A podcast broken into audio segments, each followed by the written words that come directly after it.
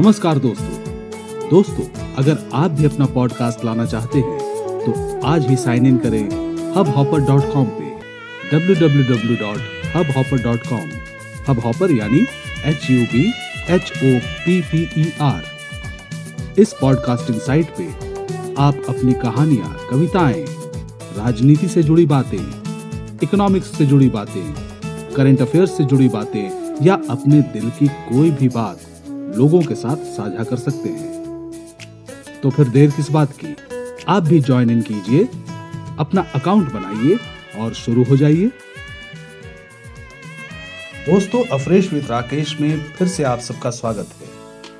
पिछले एपिसोड में आपने सुना था कहानी कौन बोलेगा सच का पहला भाग। ये कहानी डॉक्टर अनुज प्रभात की लिखी हुई कहानी है। इस कहानी के पहले भाग में आपने सुना, बिरजू, जो प्रतिभावान और मेधावी छात्र था, उसकी पढ़ाई के लिए कैसे उसके माँ बाप ने अपनी ज़मीन गिरवी रख दी एक ऐसे आदमी के पास, जिसकी निगाह हमेशा से गरीबों की ज़मीन पर पड़ी रहती है। माँ बाप का एक ही सपना था कि जब पढ़ाई के बाद बिरजू को नौकरी मिल जाएगी, वो अपनी ज़मीन छुड़ा लेंगे। लेकिन पता चलता है कि वर्तमान में बिरजू जेल में बंद है। क्यों है वो जेल में बंद? क्यों उसे जेल के कैदी नक्सली कहकर पुकारते हैं? क्या हुआ उसके सपनों का? क्या हुआ उसके परिवार के सपनों का? आइए सुनते हैं इस दूसरे और अंतिम भाग में।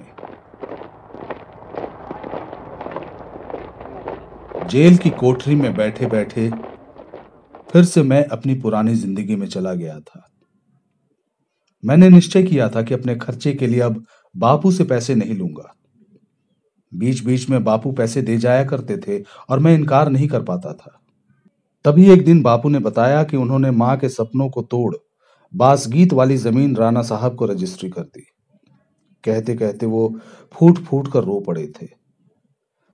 पहली बार मुझे अपनी गरीबी पर दुख हुआ। पहली बार अपने इन हालात पर गुस्सा भी आया था। मैं उदास मन से अपने लॉज की तरफ़ जाने की बजाय चल पड़ा नंदिनी के घर की ओर।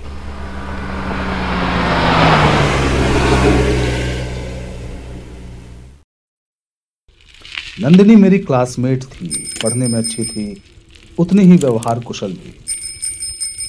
ग्रेजुएशन के आखिरी समय में दोस्त बन गई थी और घर तक आना जाना हो गया था। उसके पिता सरकारी ऑफ़िस में क्लर्क थे। माता पिता के साथ दो छोटे भाई, पाँच जनों का परिवार था। उस दिन जब नंदिनी के घर पहुँचा तो कुछ देर बैठने के बाद उसने पूछा, क्या बात है विराज? इतने उदास क्यों हो? मैं अपने आप को रोक नहीं पाया। जो बातें मेरी जबान पर कभी नहीं आई थी अपनी गरीबी, घर, परिवार, सब बातें मैंने कह डाली।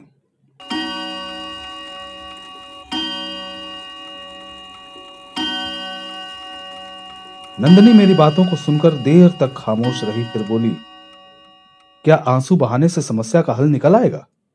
तुम तो मर्द हो। अरे, जो हो गया, सो हो गया। तुम्हारे माँ बापू ने अपना फ़र्ज़ निभाया। तुम सोचो कि अब तुम्हारा क्या कर्तव्य है। वो बास गीत गाँव में नहीं तो शहर में बन जाएगा। गाँव की ज़िंदगी तुम्हारे माँ बापू ने बहुत जी ली। अब शहर की ज़िंदगी उन्हें दिखाने की सोचो। फिर तुम्हारी बहन में भी पढ़ने लिखने की चाह जन्म ले लेगी। बस तुम अपने आप में हौसला पैदा करो। सच, नंदनी की बातों से मेरे हौसले बढ़े। मुझे लगा नंदनी ठीक कह रही है। गाँव क्यों? शहर क्यों नहीं? उम्मीद की नई किरण जागी। तब तक नंदिनी की माँ चाय ले आई। चाय पीते समय नंदिनी बोली, ऐसा क्यों नहीं करते? जब तक कहीं नौकरी नहीं मिलती, तब तक के लिए कुछ ट्यूशंस पकड़ लो। इससे अपना खर्च तो निकलेगा। तुम्हारे बापू को तुम्हारे लिए कर्ज तो नहीं लेना पड़ेगा। आसपास के घरों में ट्यूशंस मैं लगवा दूँगी। ये बात पहले क्यों नहीं सूझी मुझे? काश पहले सूझ गई होती तो बापू को इतना कष्ट नहीं झेलना पड़ता। नंदिनी ने बात आगे बढ़ाई। अरे, तब तुम्हारी वो पढ़ाई नहीं हो पाती। ट्यूशन ने कितनों का जीवन बर्बाद कर दिया है? बगल वाले शर्मा जी, अपने समय के जीनियस माने जाते थे। उन्हें लगा कि ट्यूशन करते हुए नौकरी पा लेंगे ट्यूशन के भीड़ में इनकम अच्छी होने लगी, इतनी होने लगी कि ज़मीन ले ली, मकान बन गया, लेकिन नौकरी का सपना धरा का धरा रह गया।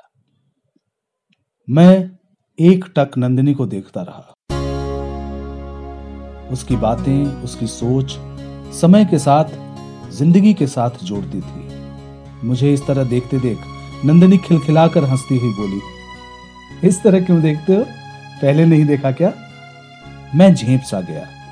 आँखें नीची करके बातें बदलते हुए कहा, कुछ नहीं, तुम्हारी फिलॉसफी को सुन रहा था और सोच रहा था कितनी आसानी से तुमने मुझे मेरे भविष्य के बारे में समझा दिया। नंदिनी मुस्कुराती हुई बोली, कल से ही तुम्हारे नए जीवन की शुरुआत होगी। तुम सात बजे सवेरे आ जाना। मेरे जीवन का नया अध्याय शुरू हुआ। आसपास के घरों में दो सुबह और दो शाम की ट्यूशंस नंदिनी ने लगवा दी। बाकी के समय मैं प्रतियोगिता परीक्षा की तैयारी करने लगा। समय सरकता हुआ, साल से ऊपर निकल गया। लेकिन मुझे फिर भी नौकरी नहीं मिली। हाँ, माँ और बापू के कष्ट में अंतर आ गया था। अब उन्हें कर्ज नहीं लेना पड़ता था। लेकिन सुख और दुख के बीच दुख सदा बाजी मारता आया है। ऐसा ही कुछ मेरे साथ हुआ। अचानक एक दिन गाँव के लोगों को नक्सलियों ने बंधक बना लिया। बापू भी पकड़े गए। और सरकार से अपनी मांगे मनवाने के लिए जब नक्सलियों ने लोगों को मारना शुरू किया तो बापू भी मारे गए। जंगल से सटी नदी पर बने पुल पर से तीन लाशें लाई गई थी। पुलिस ने सौंपी थी गाँव वालों को लाशें। सारा गाँव मातम में डूबा था। माँ को गाँव की औरतों ने संभाला था। श्राद्ध कर्म के समय माँ ने कहा था मुझसे बेटा मैं नहीं चाहती तेरे बापू का कर्ज उस लोक तक जाए। और अगले जन्म में इसका फल भोगना पड़े। इसलिए राणा बहादुर से सारा हिसाब किताब करके चुकता कर दे। कम से कम उस लोक में तो उनको शांति बनी रहेगी। इसके लिए मैं राणा के पैर पकड़ लूँगी कि तुमको तुमको मुक्त कर दे। माँ ने तो अपने आँसू रोक लिए। लेकिन मेरी आँखें छलछला आई माँ की आज्ञा का पालन करते हुए मैं राणा बहादुर के पास गया तो राणा ने इतने अंगूठे के निशान दिखाए कि मुझे चक्कर सा आ गया। लोगों से सुना था, राणा बहुत शातिर दिमाग का है। उसके चंगुल में जो फंसा, मकड़े के जाल में फंसा। आज मेरे सामने था वो मकड़े का जाल। लाचार हो हाथ पाँव जोड़कर बची हुई एक बीघा ज़मीन पर लोगों ने मुक्ति दिलवा दी। इस हादसे के बाद नौकरी के प्रति मैं और सजग हो गया। तभी मेरे दिमाग में वीरेंद्र का नाम कौन था? वीरेंद्र की पहुँच बड़े बड़े नेताओं के साथ थी। उठना बैठना था। लंबी बड़ी बड़ी गाड़ियों में उसे साथ घूमते देखा था। क्या वो मेरी मदद नहीं करेगा? मुझे अफसोस होने लगा। देर हो गई। खैर देर आए, दुरुस्त आए, सोचकर एक नई उम्मीद बनी। मैं बीरेंद्र के आने का इंतज़ार करने लगा। और कुछ दिनों बाद ही खटखट की आवाज़ें सुनकर मेरी नींद खुल गई। रात के एक बज रहे थे। मैं उठकर बैठ गया। ध्यान दिया तो बीरेंद्र के कमरे से खटखट की आवाज़ें आ रही थी। उठकर मैंने अपना दरवाज़ा खोला। देखा वीरेंद्र सामने खड़ा था। दो तीन बॉडीगार्ड टाइप लोग भारी भारी बैग उसके कमरे में रख रहे थे। तभी बीरेंद्र की नज़र मुझ पर पड़ी। वो चौंका। फिर मुस्कुराते हुए बोला, क्या बात है बिरजू? अभी तक जाग रहे लगता है किसी एग्ज़ाम की तैयारी चल रही है. हाँ तैयारी तो कर रहा हूँ, लेकिन उससे होता क्या है? अच्छा आपसे कुछ बात करनी है। हाँ कमरे में बैठो, हम आते हैं। वैसे राम जतन काका की मौत का सुनकर बहुत दुख हुआ। इतना कहकर वीरेंद्र अपने साथियों के साथ अपने कमरे में चला गया। मैं अपने कमरे में लौट आया। थोड़ी देर बाद गाड़ी खुलने की आवाज़ आई। और फिर कुछ ही मिनटों में वीरेंद्र मेरे कमरे में था। आते ही बिछावन पर बैठते हुए पूछा, बोलो, क्या बात है? मैं हिचकिचाते हुए बोला, भैया, आप तो मेरे घर की हालत जानते ही हैं। उस पर यह घटना, चिंता अब माँ की और लच्छों की शादी की है। नौकरी कितनी ज़रूरी है, आप समझ ही सकते हैं। आपकी इतनी पहुँच है, थोड़ी पैरवी कर देते तो कोई अच्छी नौकरी मिल जाती। मैं मैं इतना जान चुका हूँ, बिना पैरवी के कहीं सुनवाई नहीं होती। वीरेंद्र का चेहरा गंभीर हो गया। फिर बोला, जैसी पैरवी की बात कर रहा है ना तू, वो आजकल नहीं होती। पैरवी का मतलब है पैसा। और वो लाख, दो लाख से कम नहीं, मामूली सी फोर्थ ग्रेड की नौकरी के भी दो लाख मांगते हैं साले। वो इतने पैसे का इंतज़ाम कर सकेगा? और जिन बड़े नेताओं की बात करता है ना भाई। सब भाई भतीजावाद में डूबे हैं। यदि उससे अलग भी कभी होते हैं तो मोटी मोटी रकम के आगे। तुमको क्या लगता है? मैं मैं बहुत बड़ा नेता हूँ। ये ठाट बाट, ये सब जो ठाट बाट तू देखता है ना, सब ऊपरी है। पाँच लाख, दस लाख भी तुम मेरे पास देख सकते हो, लेकिन अपना कहने को कुछ नहीं। हम तो बस, तू नहीं समझेगा यार, नहीं समझेगा। इतना कहकर वो कमरे से बाहर निकल गया। वीरेंद्र का इस प्रकार बोलना और उठकर चले जाना मेरी समझ से बाहर था, लेकिन मुझे इतना ज़रूर महसूस हुआ कि कहीं ना कहीं वीरेंद्र मजबूर है। समय अपनी गति से आगे बढ़ रहा था। मुझे सरकारी नौकरी तो नहीं मिली, लेकिन एक छोटी कंपनी में एक मामूली सी नौकरी मिल गई, जिसे मैंने लाचारी में स्वीकार कर लिया। अब मैं सोच रहा था माँ और बहन को यहाँ बुला लूँ। इसलिए नंदिनी को यहीं आसपास एक दो कमरे वाला किराए का मकान देखने के लिए कह दिया था। तभी एक दिन आधी रात को वीरेंद्र ने मुझे सोते से जगाया, बिरजू बिरजू, जल्दी उठो, बिरजू! मैं हड़बड़ा कर उठा और दरवाज़ा खोल दिया। देखा सामने वीरेंद्र पसीने से तर है। उसने कहा, मेरी मदद करो, जल्दी से कपड़े पहनो और चलो मेरे साथ। मैं एक पल चुप खड़ा रहा। अरे जल्दी करो, समय नहीं है। जल्दी करो। मैंने उसकी हालत देखी, जल्दी से कपड़े पहनकर उसके साथ हो गया। देखा, बाहर काले रंग की गाड़ी लगी है, उसका पिछला हिस्सा खुला है। वीरेंद्र मुझे साथ लेकर अपने कमरे में गया और वहाँ रखे बैग को उठाने में मदद मांगी। मैंने बैग उठाया तो वो इतना भारी था कि अकेले वीरेंद्र से उठाना संभव नहीं था। हम दोनों ने मिलकर कमरे में रखे चारों बैग एक के बाद एक गाड़ी में डाल दिए। मुझे लगा, मेरा काम समाप्त हो गया। लेकिन वीरेंद्र ने अपने कमरे और मेरे कमरे में ताला लगाया, फिर खींचता हुआ मुझे गाड़ी में बिठाया। गाड़ी स्टार्ट होकर चल पड़ी।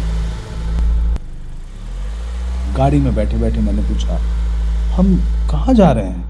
और तुम्हारे वो बॉडीगार्ड कहाँ है? क्या है इन भारी बैग्स में? मेरे सवाल सुनकर वीरेंद्र ने मेरी तरफ़ देखा।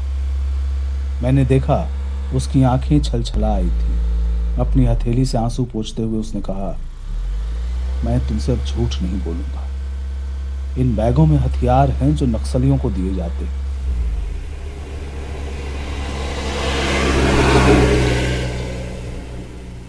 जानते हो इन सारे काम का सरदार कौन है? अपने गाँव का राणा बहादुर। ऊपर से कैसा दिखता है भला आदमी शरीफ? गरीबों के बुरे वक्त में काम आने वाला राणा असल में नक्सली पैदा करता है। इसमें उसकी मदद यहाँ के बड़े बड़े नेता करते हैं। वो इसलिए कि उनकी कुर्सी बरकरार रहे, लोगों को बंधक बनाना, हड़ताल, बंद तोड़ फोड़ सब इन लोगों के माइंड की उपज। जो थोड़ा अपना सिर ऊपर उठाता है, या तो पुलिस की गोली से मारा जाता है या, जानते हो? तुम्हारे बापू की मौत में भी इसी राणा बहादुर का हाथ है। उसी ने बंधक बनाकर मार डालने को बोला था। देखो, तुम मुझको गलत मत समझो। मुझे पहले से नहीं मालूम था। आज अचानक अपने लीडर लोगों के साथ राणा बहादुर की बात मैंने सुन ली और तभी से मैं परेशान था। मैं इस गंदे काम में भागीदार होना नहीं चाहता। मैं नहीं चाहता ये सब हो। इसलिए बैग लेकर चुपचाप निकल आया। मेरे पैरों तले जैसे ज़मीन खिसक गई थी। मैंने पूछा, लेकिन अब इनका करोगे क्या? वो गाड़ी चलाते हुए बोला, जंगल जाने के रास्ते में नदिया पर जो पुलिया है, वहीं चलेंगे और सारे हथियार उस नदी में फेंक देंगे। फिर खुद को बचाने के रास्ते सोचेंगे। गाँव वालों पर होने वाले इस अत्याचार को, इस अत्याचार को हमें रोकना होगा। वीरेंद्र की बातों को सुनकर मैं आश्चर्यचकित था। गाड़ी भागी जा रही थी और मैं अपनी सोच में डूबता उतराता जा रहा था। ये अपने ही लोग किस तरह अपनों को बरगलाकर क्रांति के नाम पर भेद पैदा कर गलत रास्ता दिखा देते हैं? केवल अपना स्वार्थ, अपनी सत्ता कायम करने के लिए बेचारे गरीब, बेरोजगार उनके झांसे में आ जाते हैं। लेकिन वीरेंद्र? शायद वीरेंद्र का जमीर आज जाग गया था। तभी हिचकोले खाकर गाड़ी रुक गई। मेरी सोच भी टूटी। मैंने देखा गाड़ी जंगल के पास नदी किनारे पुलिया के अंतिम छोर पर खड़ी है और वीरेंद्र मुझसे उतरने के लिए कह रहा है। मैं उतरा और वीरेंद्र के साथ गाड़ी की पिछली डिक्की खोली। अभी हम एक बैग ही नीचे उतार पाए थे कि चारों तरफ़ झक रोशनी हुई और कानों में आई पुलिस सायरन की आवाज़।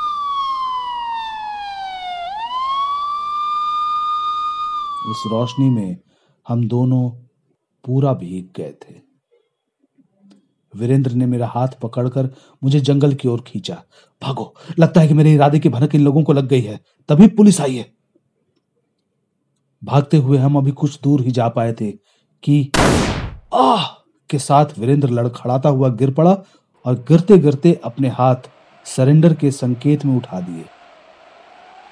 अब भागने से कोई फ़ायदा नहीं था। मैं घबराया सा उसके पास बैठ गया। वीरेंद्र ने अपने सीने को दबाया और अपने दर्द को दबाते हुए, कराहते हुए बोला तो चिंता मत कर, बिरजू। तू तू निर्दोष है। मैं बयान दे दूँगा। मैंने बेकार में फंसा दिया यार। मैं अपने गाँव वालों को बचाना चाहता था। लगता है नहीं बचा पाऊँगा। लेकिन ये लोग नक्सलियों को बदनाम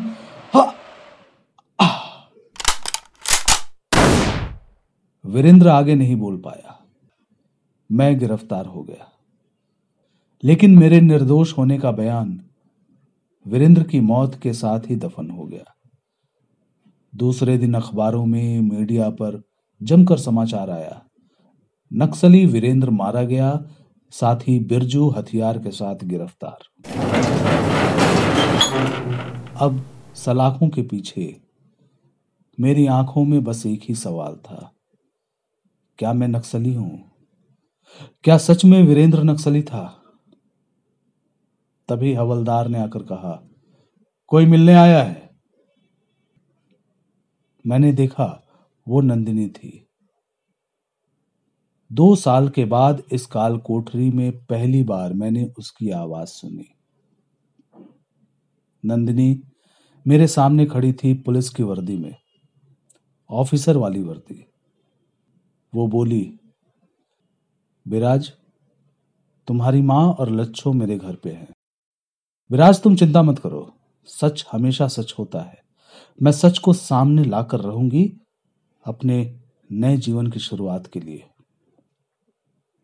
मुझे दिलासा देकर नंदिनी लौट गई, लेकिन जाने के पहले उसकी आँखों में छलछलाए आंसुओं को मैंने देख लिया था। वो मुझे फिर से बिराज बनाना चाहती थी, बिराज चौपाल। लेकिन एक सवाल मुझे परेशान कर रहा था, कौन बोलेगा सच? बार बार तारीखें बदली, हर तारीख में वो नक्सली बिरजू कहकर पुकारा जाता रहा। किसी ने नहीं कहा उसे विराज चौपाल। मेरी इच्छा हुई, नंदिनी को वापस बुलाऊं और चीख कर कह दूँ, नहीं नंदिनी, तुम साबित नहीं कर पाओगी। कौन बोलेगा सच? कौन बोलेगा सच?